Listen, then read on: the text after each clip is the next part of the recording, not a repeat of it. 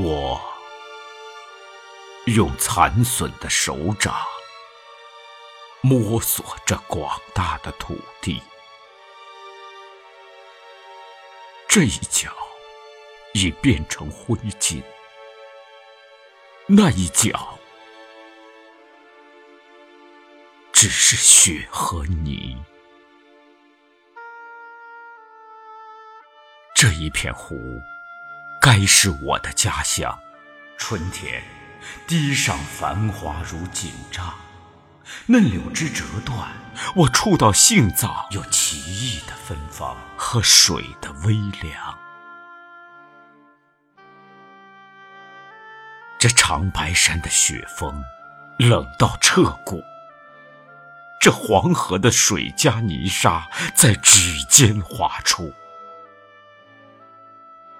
江南的水田，你当年新生的禾草是那么细，那么软，现在只有蓬蒿。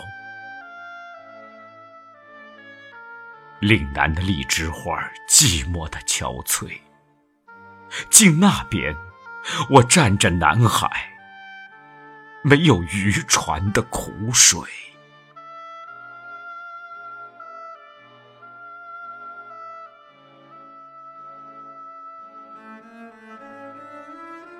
无形的手掌，掠过无限的江山，手指沾了血和灰，手掌沾了阴暗。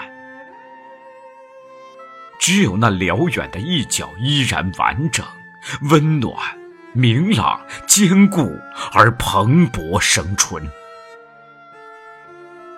在那上面，我用残损的手掌轻抚。像恋人的柔发，婴孩手中乳。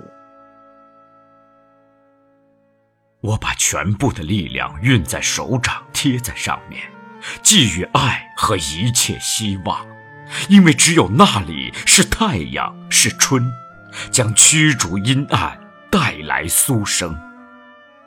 因为只有那里，我们不像牲口一样活，蝼蚁一样死。那里，永恒的中国。